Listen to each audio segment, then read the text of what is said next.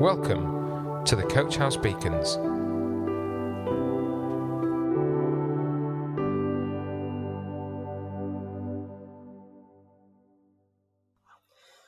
Good morning, everybody. I'm Steve, and I'd like to welcome you all to today's Coach House Beacon.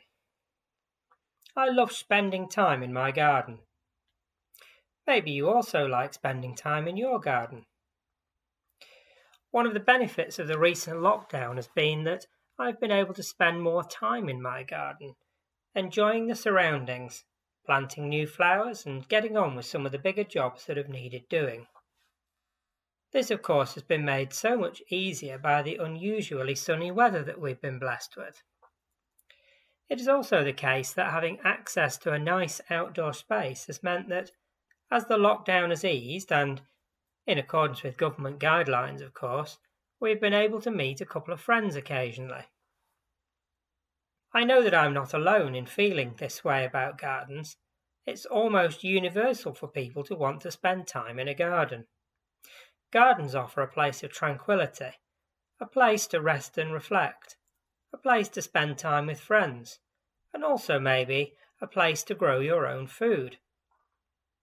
We have a garden around the church, which gives us extra space for events, but it is still a place of enjoyment when you want to just sit and think. It's looked after by some amazing gardeners who keep it so that others can benefit from this space. So, what is it about gardens that draw us in? Is there something deep within us that yearns for the joy of a well kept garden to relax in or to tend? Well, it goes right back to the way we were created. The Bible tells us that Adam, the first man, was created in the image of God. Now, before God created Adam, he had made special preparation. He planted a garden, a special place where he could share fellowship with the man he had created. This garden was planted with trees that gave fruit for Adam to eat, and there was a river to water it. But more than that, God Himself liked to walk in the garden. He came to talk with Adam, and in time Eve as well. This place was special and perfect. There was no pain, no illness, no decay, no death. Adam and Eve could have lived there and enjoyed being in the presence of God forever. We can see that God enjoyed being in the garden. So, as Adam was made in God's image, he also must have enjoyed being in the garden that we now call the Garden of Eden.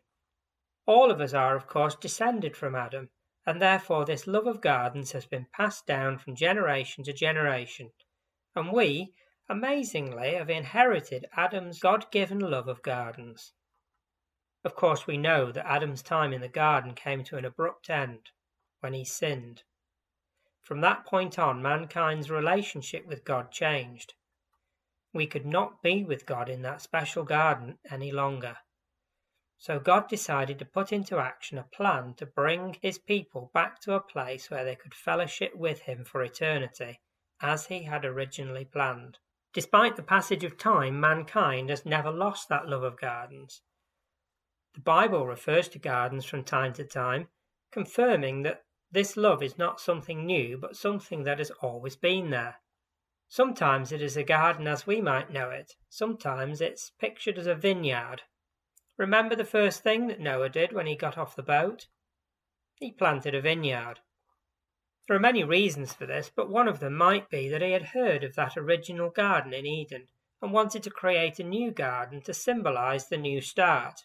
We know, though, that this attempt went horribly wrong and Noah got drunk, which was because he was working in his own strength at that point and not in God's will.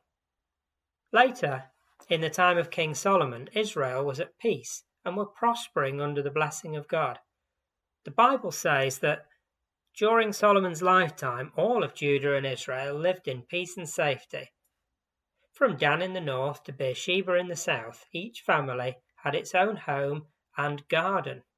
This blessing from God was intended as a picture to remind the people of Israel of the garden that had been lost, and also to point forward to a garden that is yet to come. The prophet Isaiah used the picture of the garden to illustrate both the good and the bad in people's lives. Isaiah saw that the people had deserted God and were living in whatever way they felt that they wanted to. In chapter 1, Isaiah says that the people were like an oak with fading leaves, like a garden without water. Later, Isaiah encourages these people who had realized their errant ways and sought to return to a right relationship with God. Isaiah says in chapter 58 The Lord will guide you always he will satisfy your needs in a sun scorched land and will strengthen your frame. You will be like a well watered garden, like a spring whose waters never fail. Now that sounds like a much nicer garden. Of course, Isaiah does much more than talk about gardens. He points the way to someone who was coming some 700 years later. Isaiah knew that the sin that Adam had committed was still very much alive and living in him, and indeed everybody else ever born or yet to come. He knew that the system of sacrificing bulls, goats, and sheep was only temporary. In order for anyone to gain access to the eternal garden, a perfect sacrifice would be needed. That could only be achieved if God's own Son came to give his life as that perfect sacrifice. Now Isaiah did not know the name of the person who was to come, but he did know plenty about his life and his death. We have the benefit now of knowing that the person Isaiah was talking about was Jesus. Jesus lived amongst us as an ordinary man, but unlike the rest of us, he never sinned. In fact, it was Isaiah who said, He had done no wrong and never deceived anyone. Isaiah also told us that Jesus was despised and rejected, that he was pierced for our sins, he was led like a lamb to the slaughter, and that he took up our weaknesses. It was our sorrows that weighed him down. Jesus knew the enormity of the task ahead of him, and as the time grew near, he went to pray. Now, of course, the best place to do this would be in a garden. Matthew tells us in his Gospel that Jesus went out as usual to the Mount of Olives, and his disciples followed him. This olive grove was in effect a public garden, and as it says, Jesus had been there to pray many times before. After this, the Apostle John picks up the story, saying, When he had finished praying, Jesus left with his disciples and crossed the Kidron Valley. On the other side there was a garden, and he and his disciples went into it. It was in this garden that Jesus was betrayed into the hands of the authorities by Judas Iscariot. In that first Garden of Eden, God was betrayed by the one man's sin, which led to death and decay. In this garden in Jerusalem, once more, God was being betrayed by a man. However, this time the outcome would be very different. Another death would result, that of Jesus on the cross, but this time, Jesus did not stay dead. On the third day, he rose again, victorious over the power of death and decay that had resulted from Adam's sin.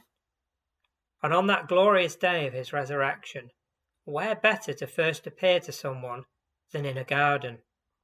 As God had first appeared to a man, Adam, in the Garden of Eden, now Jesus appeared to Mary Magdalene in the garden at the tomb. By this event in the garden, Jesus has shown that he alone has the power over death, power to overcome the sin of Adam and the curse of death. By trusting in Jesus and walking with him, we will one day walk with him in a new garden, an eternal garden free from sin, death, and decay, in which we can enjoy his presence for all eternity. As you enjoy your own garden, or maybe sit in the garden at church, Remember the promise of that eternal garden in which you will one day rest and give Him thanks. Coach House Beacons, the Coach House Church Daily Devotional. To find out more, join us on Facebook, Instagram, or on our website at www.coachhousechurch.org.